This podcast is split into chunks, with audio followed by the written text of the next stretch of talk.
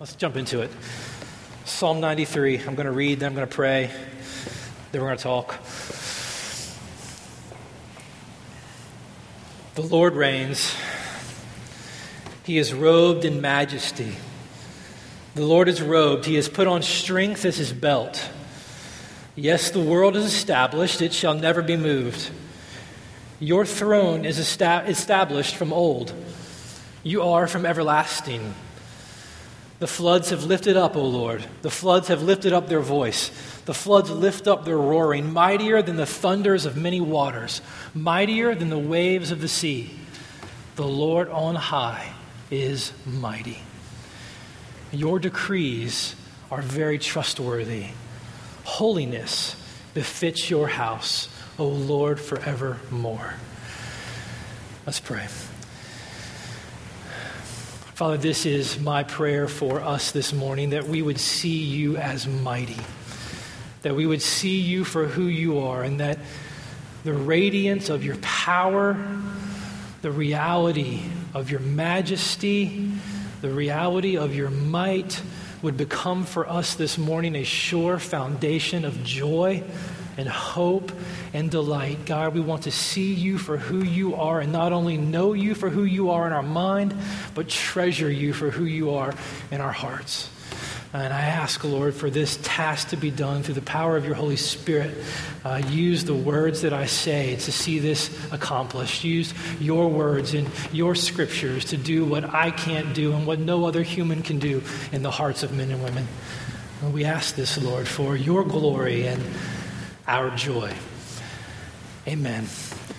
This morning, we are going to continue our series that we're calling The Real God for the Real World, that is based on the historic Nicene Creed.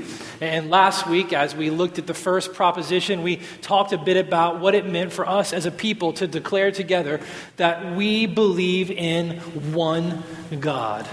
We took some time last week to talk about the historic doctrine of the Trinity and how the historic Christian faith is built off the idea and the reality, not just simple knowledge, but reality that there are not many gods, but there is one true God. And that one true God has existed for all of eternity, fully complete in Himself. Three persons Father, Son, and Holy Spirit, one essence for all of eternity. This week, we're going to take a step further in the Creed. And after the Creed declares together that we believe in one God, it's going to begin to draw itself around three main lines. The Creed is going to take that understanding of the Trinity, the Father, Son, and the Holy Spirit. And if we were to read the Creed in its entirety this morning, which we won't do, and let me make a note. Is Ryan in here? I'll make a note. Uh, next week, here's what I'll do I'll print the, the, the Creed out on one of the inserts in the bulletin, and maybe we'll do it on some heavy paper, and you can keep it in your Bible. Because if, you were, if we were to read it all the way through right now, we won't, you'll begin to see that the Creed really begins to divide itself up along the lines of who is God the Father, who is God the Son, and who is God the Holy Spirit. It begins to break itself up along these Trinitarian realities. And this morning, we begin with the first one God the Father. So the Creed will say this it will say, as God's people, we believe in one God, the Father, the Almighty. That's where we're going to go this morning. We believe in one God, the Father, the Almighty. Now, there are many, many, many scriptures in the Bible that clearly and emphatically declare the Father to be God. I said last week we would do the best that we could to not make some of these sermons mere exercises and PowerPoint presentations by digging through all of that the scriptures had to say about these things. But it's important that you understand these things. So there are going to be times when we do that and times when we won't. But here's one thing that's historically agreed upon there is not, and, I, and I've read multiple things about this and I've looked into multiple opinions about this, but there is not one noteworthy heresy in all of church history that has ever disagreed with the fact that God the Father is God. There is not one noteworthy heresy in church history that has disagreed with the fact that God the Father is God. Because of all three, it is the most clearly emphatic in Scripture. So this morning, let's start by trying to understand why he's called God the Father. And the most important thing that we need to understand when we call God the Father is that He is called the Father for Trinitarian reasons. That's why we start with Him being one God. And to understand Him as the Father, we have to understand that He is the Father bound up in the Trinity. He is called the Father because He is the Father of the Son. From all of eternity, the fullness of the Godhead, as we talked last week, has been pleased, has been eternally and ultimately satisfied in the relationships that exist between the Father, Son, and the Spirit. I read one guy who said this week that God the Father has been at home in the happy land of the Trinity for all of eternity. He did not become the Father at Christmas with the birth of Christ. He did not become the Father at any particular point in human history. There was never a time when God the Father has not existed. There was never a time when God was a simple, solitary being for all of eternity, as we talked about last week in the idea of the Trinity, God has existed in eternal and perfect, satisfied in Himself God the Father, God the Son, and God the Spirit. So He's always been the Father. And this is really, if we were to take it a step forward, just a very straightforward reality and implication of confessing Jesus Christ as being God. Because if we believe that Jesus is who he has said he is and he is indeed God, if Jesus is the Son, then God, the Godhead, must have always included the Father. If Jesus is who he has declared himself to be as God and he is the Son, then the Godhead must have always included the Father. That's the point that got Jesus in so much trouble. In fact, John 15, 28, you don't have to turn there. I don't know if it's going to pop up or not. But some of the religious Jews are harassing Jesus and they're angry with Jesus and they're getting mad at him because he's made some really astounding claims. And he said this in John 15 28. He said, For this reason, John said, the Jews were seeking all the more to kill him, Jesus. And here's why because he, talking about Jesus, was calling God his own Father and making himself equal with God. God is the Father and has always been the Father because for all of eternity he has been the Father of the Son. That's why he's the Father. He's the Father because of who He is in Himself. And this is important to realize. Uh, don't, don't let this sound lofty or don't let this sound kind of divided or don't let this sound kind of separate from a, a right understanding even of Scripture. This is important to realize because if He is the Father in and of Himself because He is the Father of the Son, then that means He's not the Father and we don't call Him God the Father because of what He does. We don't give Him the name God the Father because of what He does. He is God the Father because of who He is. What He does flows out of who He is. He is God the Father. Everything that He does is a consequence of that. Now, when we talk about God being Father, there are a couple of main ways that you can see it implied in Scripture, and at times we tend to take the, the implications of God being the Father or some of His actions that flow out of who He is, and we tend to take those actions and then define Him that way. So, let me show you a couple main ways when we think of God the Father that we can see it played out in Scripture, but at times, if we make that the definition of who He is, it can get distorted. It can kind of lead us off track. So, one main way that we tend to think of God the Father, so many of you, we talk about God the Father, your mind might run this way, is that we tend to think of him as the Father because of creation.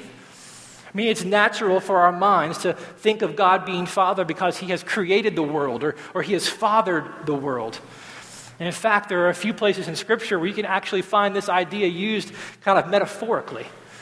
In, in his famous sermon in Acts chapter 17, when the Apostle Paul uh, was standing on Mars Hill in Athens, and he begins to, to preach to the, to the Athenians this, about this unknown God that they had this statue to in their city, and he began to declare the gospel to them. He began to use references that they were familiar with from their own culture, and he, he quoted one of their own poets, and he said, One of your own has even said, We are indeed his offspring. So he was referencing the fact that in their own culture, they believed that the people, that creation was the offspring of a particular God. And so Paul uses this to reference this, and his very next words to them to make connection are this being then God's offspring. So, Paul was trying to take this idea that, in some sense, being created by God, we have been, as humanity, fathered by God. He is the father of all that he has created.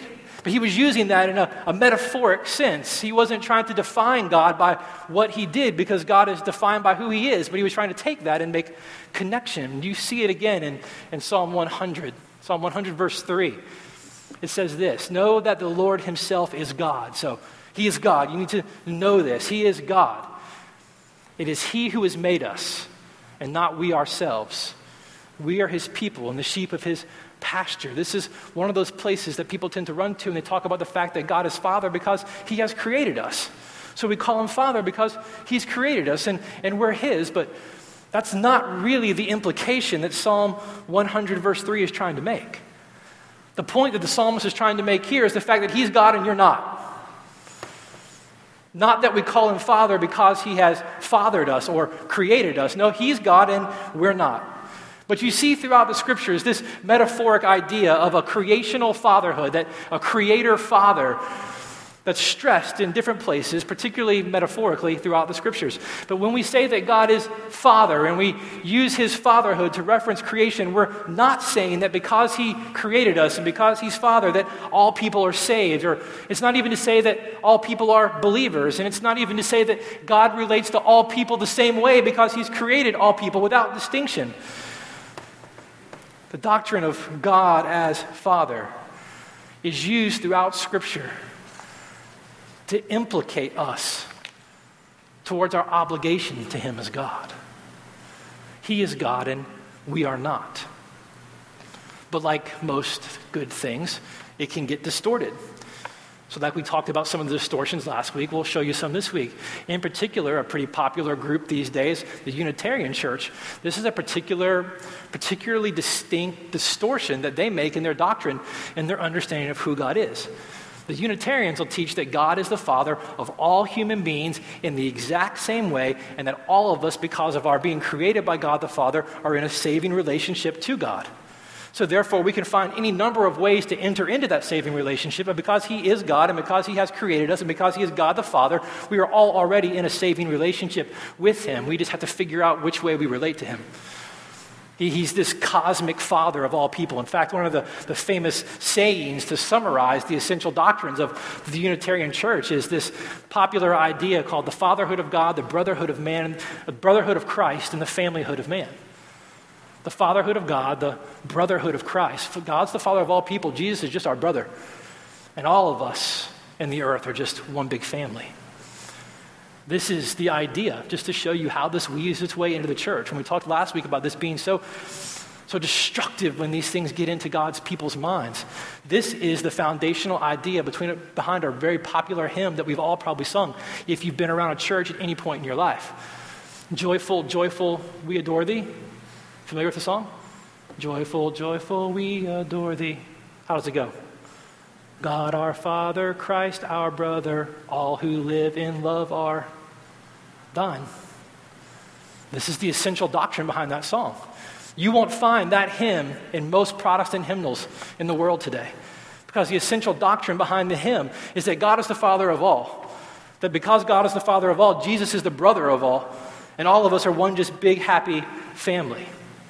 It's saying that mankind sustains the same kind of father child relationship with God apart from any particular trust in who Christ has been for us. So Jesus might be our brother, but he's not necessary to atone for our sin. It wasn't necessary for him to live in our place and die in our place and for God to raise him from the dead and to accept the sacrifice of his son in our place for our sin. God's a father, we're all brothers the giant familyhood of man, this cosmic father, this benevolent granddad that sits up in the sky and loves everybody, and you just have to love one another. And that's what it was all about. So sometimes when we talk about the fatherhood of God, this is where our minds naturally go. He's father because he created, but if that's the case, and if this is where we go, and if this is how we begin to understand this, what we miss is the fact that we are His because He has created us, and therefore we're accountable to Him. That's what the scriptures are trying to teach. That's what the psalmist was trying to convey in Psalm 100. If he has created us, if we are indeed his offspring, then we're obligated to him. We're accountable to him. And you see, if all of us are accountable to God, and if we've all rebelled against Him, and if Jesus is God's way of rescue and God's way of redemption, then announcing that God is the Father of everyone who has rejected Him, as well as those who do not believe in His Son, that becomes a very fearful reality because it means He holds all of us accountable to it. He holds all of us accountable to it. That's how the particular truth of God being the Father as it's seen in creation is actually taught in the scriptures.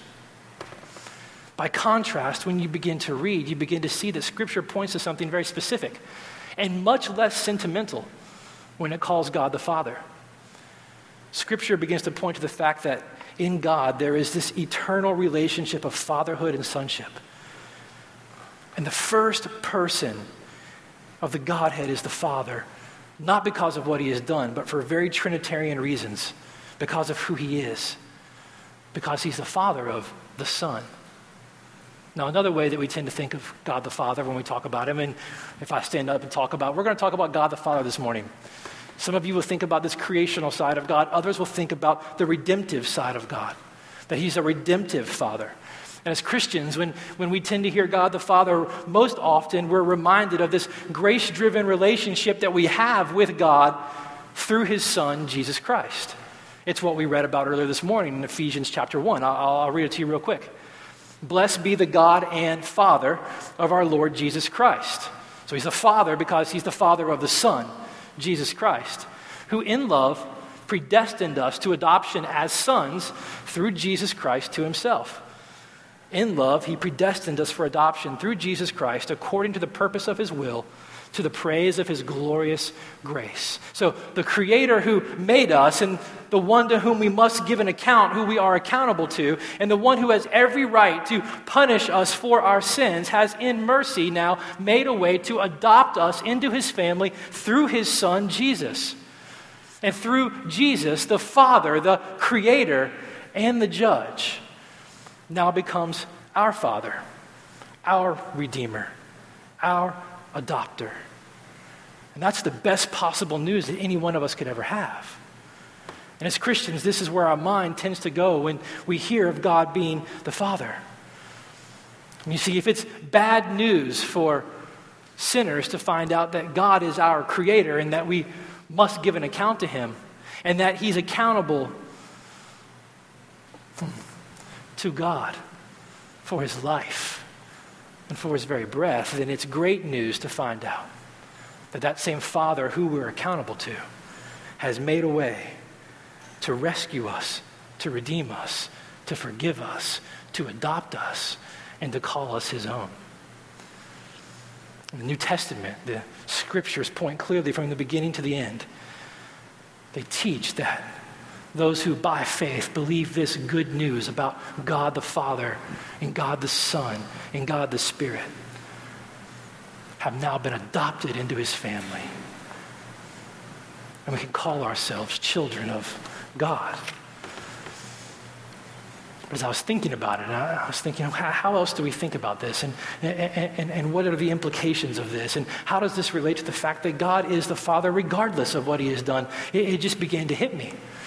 As great as the saving love and adoptive fatherhood of God the Father is, the fact that He is the Father belongs to something totally separate. That redemptive love, that adoptive fatherhood, does not define who He is as the Father.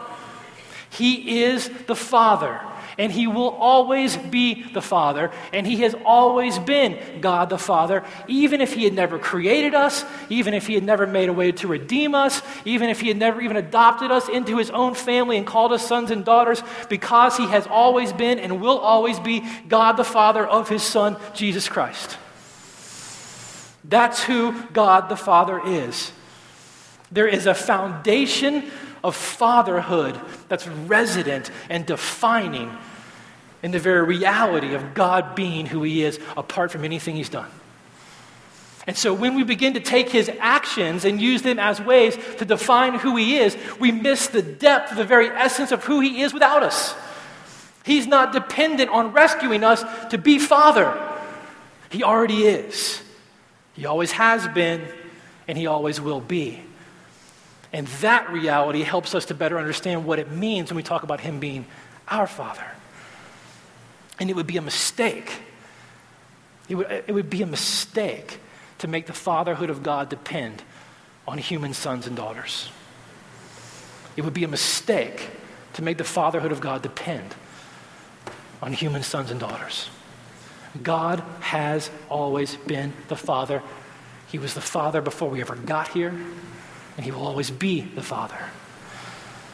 So, if that is who He is, and this is what we proclaim and declare in the very beginning of this creed, what then does the creed have to say about God the Father, who has been, is, and always will be? And I love the very next thing it says. I've wrestled for years with the creeds because both major creeds, the Apostles' Creed and the Nicene Creed, start this way. And I've wrestled with years for, for why they chose particular words in the creed because you know every word was argued and hammered out. It was very particular and very specific. And so they give one word, and then next week we'll look at another way it helps flesh that word out. But it gives one word to help us understand and, and, describe and, and put concrete reality to this God, the, the Father. And it says that we believe in one God, the Father, the Almighty. The Almighty. I've wrestled with years for why they chose that word. Of all the words they could have chosen, why that one? I don't use that word very often. And because I'm a pastor and because my job requires me to read a lot and because I like to read a lot, sometimes I use words that nobody else uses because I read a bunch of things and nobody else reads, but I never use this word. No, I can't think of anywhere in my, my, my life and my daily speech I use this word. But they chose this word, and I've always wrestled with it. And here's what I began to see as I was focused on having to unpack it to actually teach it and, and live with it and, and try to begin to cherish it if it's, if it's there and it describes Him. I began to see that all that we love, all that we cherish, all that we treasure, all that we know and all that we love about God, all that we have experienced of His love flows from this particular root. That God being Almighty is the root that begins to define and produce the fruit of all that we have delighted in and experienced in God the Father. It's the foundation. He is almighty. If he were not, then he wouldn't be God. This is the foundational reality of God. He is almighty. If you've got your Bibles, flip over to Isaiah chapter 43. This is where we're going to be for the rest of our time. I just want to show you these two ideas together in one place and let the scriptures tease out a few implications of it for our life. A little bit different this morning, might be a little more informational, but I want the scriptures to, to make the case here. Isaiah 43. I'm actually going to read verses 1 through 13, but what I want us to really sit on starts in verse 8. But I want, as we read, I'll point it out to you. I want you to see the fatherhood of God, the creator father, the redemptive father, even in what Isaiah says, but that's not ultimately why he is the father, and he'll define himself towards the end. But Isaiah 43, verse 1. But now, thus says the Lord, He who created you, so he did create you Thus says the Lord, He who created you, O Jacob, He who formed you, O Israel. Fear not, for I have redeemed you. I have called you by name, and you are mine. So in verse 1, you get both aspects already. You've already got the Creator, and you've already got the redeeming Father. Verse 2 When you pass through the waters, I will be with you. And through the rivers, they shall not overwhelm you. When you walk through fire, you shall not be burned, and the flame shall not consume you.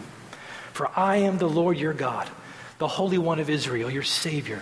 I gave Egypt as your ransom, Cush and Seba in exchange for you, because you are precious in my eyes and honored, and I love you.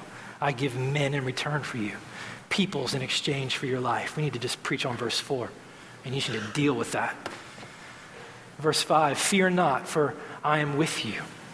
I will bring your offspring from the east and from the west. I will gather you. I will say to the north, Give up, and to the south, Do not withhold. Bring my sons from afar and my daughters from the end of the earth. Everyone who is called by my name, whom I what? Created for my glory, whom I formed and made. Bring out the people who are blind, yet have eyes, who are deaf, and yet have ears all the nations gather together, all the, and the peoples assemble. Who among them can declare this and show us the former things? Let them bring their witness to prove them right, and let them hear and say it is true. Now listen to verse 10 on. You are my witnesses, declares the Lord, and my servant whom I have chosen, that you may know and believe me, and understand that I am He. Before me no God was formed, nor shall there be after any after me. I am the Lord and besides me there is no Savior.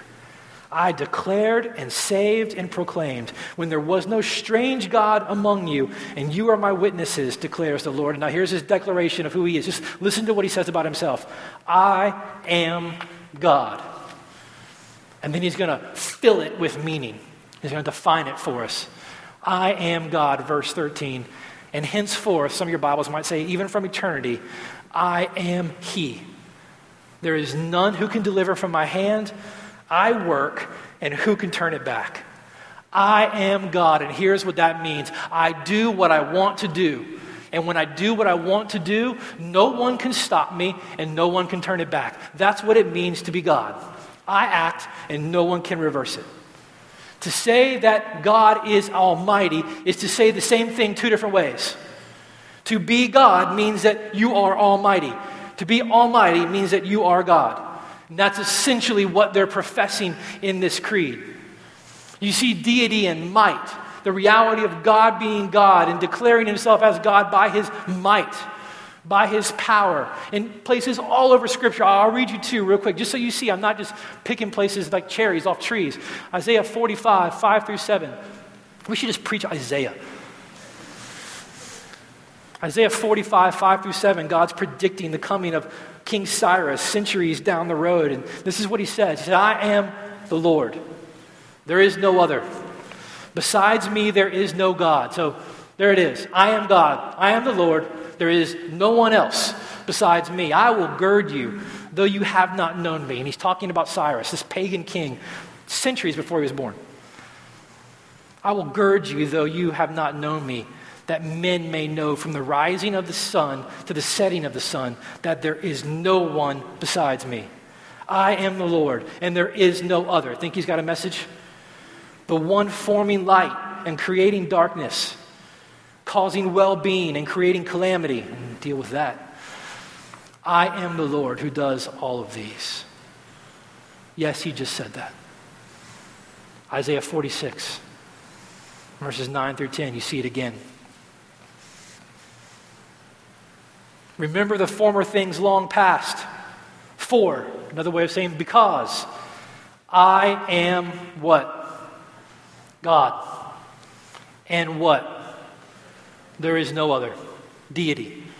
I am God and there is no one like me. Let me define that for you. I declare the end from the beginning and from ancient times things which have not been, saying, My purpose will be established and I will accomplish all of my good pleasure.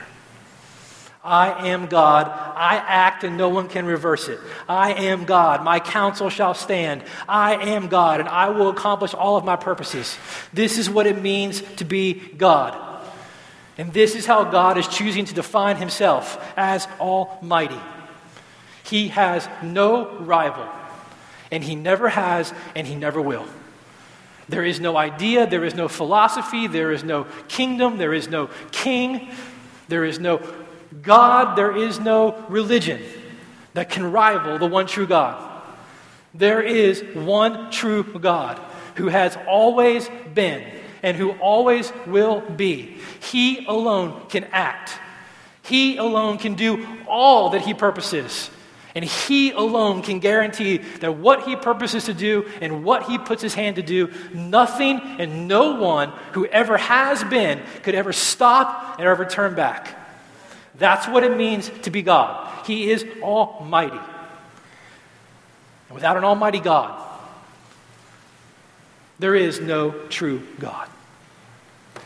If he is not almighty, then he is not the real God. That word is reserved for one person To be almighty is to be God. To be God is to be almighty. This is how he chooses to define himself for us. And his aim in this, and, and my aim in, in trying to communicate this, and, and my prayer in communicating this in just this little snippet of time, but what I, I hope goes forward as, as the days and weeks carry on, was his aim is not that you just know this, not that you can just go, God is almighty. God is all powerful. God acts and no one can stop him. There are no other gods. It's not just that you can say this with your mind, that you can know this in your mind, but that you actually begin to treasure it. That the fact that He is Almighty becomes a foundation of joy in your life.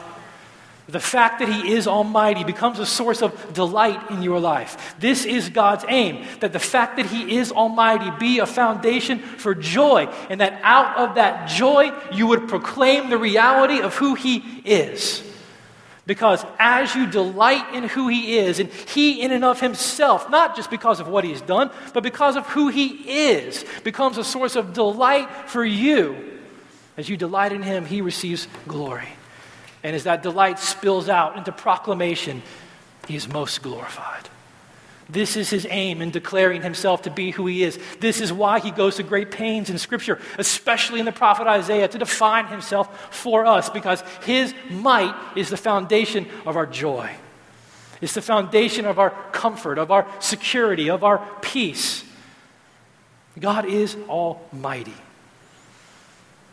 So, why should his might be a source of joy for your life? God's might is good news because ultimately, for sinful men like you and I, it is his might that undergirds and supports his almighty salvation. Why should God's might be good news for you and I? If he was not almighty, then his salvation could not be guaranteed your salvation could not be guaranteed. Before me, no God was formed, he said, nor shall there be any after me. I am the Lord, and besides me, there is no Savior. Add that to verse 13, and even from eternity, I am He. There is none who can deliver from my hand. I work, and who can turn it back? When God, the Father Almighty, commits Himself to you to save you, to love you, to change you, to call you His own, to keep you, then you can be guaranteed on the basis of who He is that you can never be lost. None can keep Him from doing what He has promised to do. None can turn His hand away from it. No one can take you away from Him.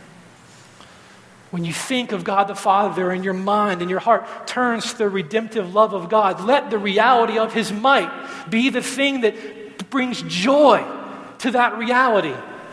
Because it's His might that guarantees His love towards you. It's His might that you can bank on when He's promised never to leave you and never to forsake you. His might undergirds His mighty salvation. Back in the early verses of Isaiah 43, he said, Fear not, for I've redeemed you. I've called you by name. You're mine. Fear not. Look, let me read that whole thing. Let me, you just need to hear this this morning. Fear not. He's almighty. He's almighty. Fear not. I've redeemed you. I've called you by name. You're mine. I mean, listen to the, listen to the Father now talk. Hear his might. Now listen to his heart. Listen to his love that's undergirded by his strength. When you pass through the waters, I'll be with you. And through the rivers, they shall not overwhelm you. When you walk through fire, you shall not be burned, and the flame shall not consume you. Why? For I am the Lord your God, your Savior. I give Egypt as your ransom. Verse 5, a second time, fear not. I'm with you. I'll bring your offspring from the east and from the west. I'll gather you. I'll say to the north, give them up. Do not withhold. Bring my sons and my daughters from afar, everyone who's called by my name. Hey, don't fear. Why? I created you for my glory. I formed you, I made you. I am the Lord. Besides me, there is no Savior. God declares over and over and over again, the Almighty Father declares, Don't fear. Don't fear. There's things to look around the world and be anxious about. I get it. You're waiting on a doctor's call. I, I get it. Stock market keeps falling. I, I get it. There's things that are troubling. I get it. Fear not. I'm God. I've redeemed you. You didn't redeem yourself. Your safety and your comfort and your peace, it's not within your own ability to control it. Don't, don't be afraid. I've redeemed you. I've called you out. I've made you. And I'm God. There's no one like me. I don't know what it is you're afraid of and what's causing you anxiety, but it's nothing like God. You know what's troubling you. You know what's producing the anxiety inside of you. You know what's keeping you up at night.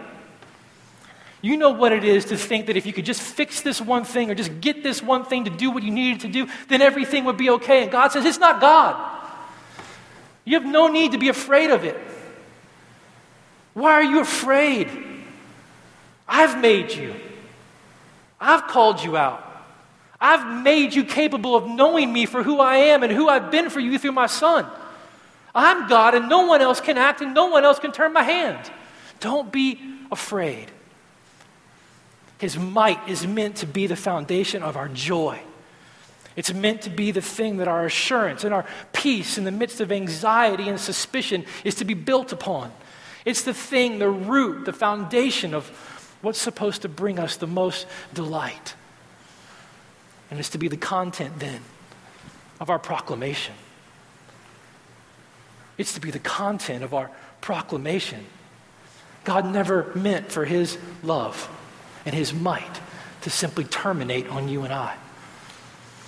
The Almighty God rescues us in love and mercy that we might delight in him for who he is, that we might come to know him and see him for who he is, and that that might produce joy and peace in our hearts, that it might become the content of what we proclaim about him. That was his purpose. Look what he says in verse 10 You are my witnesses, declares the Lord, my servant, whom I've chosen. Why? That you might know and believe me and understand that I am He, that I am God.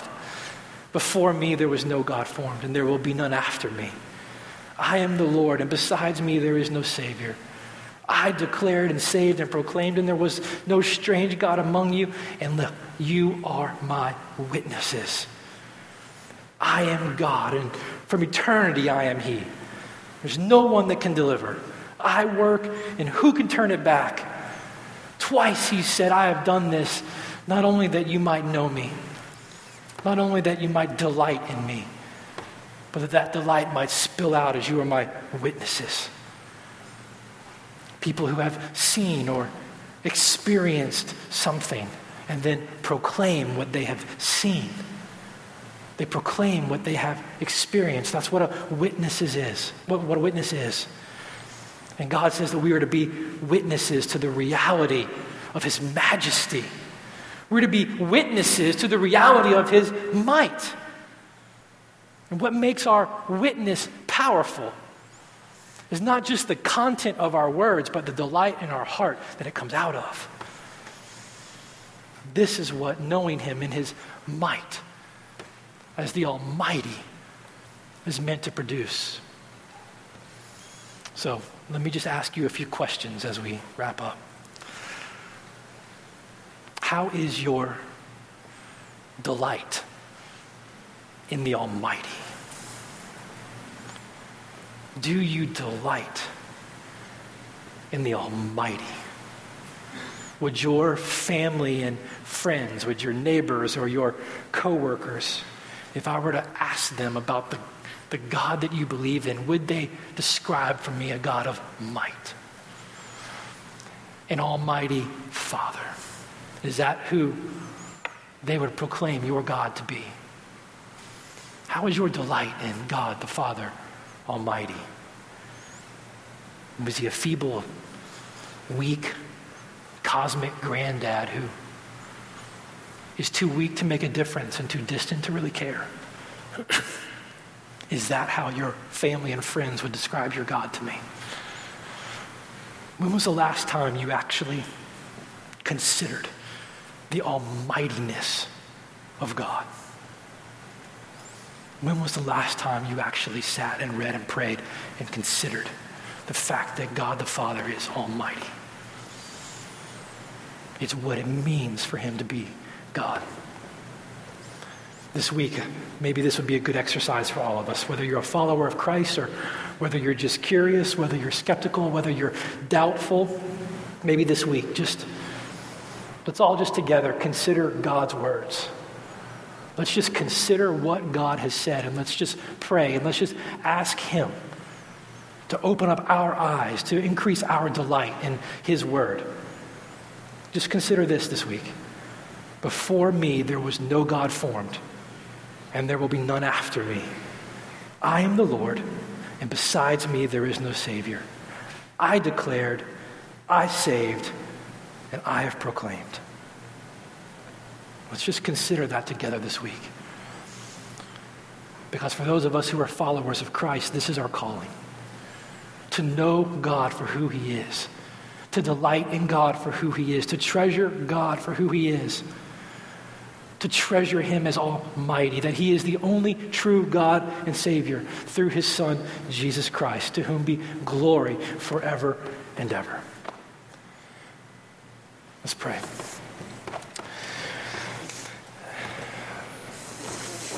Almighty God, thank you for the very privilege that we have to, to know you for who you are, to, to actually be able to come to an experiential knowing and transforming understanding of who you are, the God who spoke all things into existence, who has existed in eternity, for eternity would help us to grasp the bigness of who you are and the strength of your might.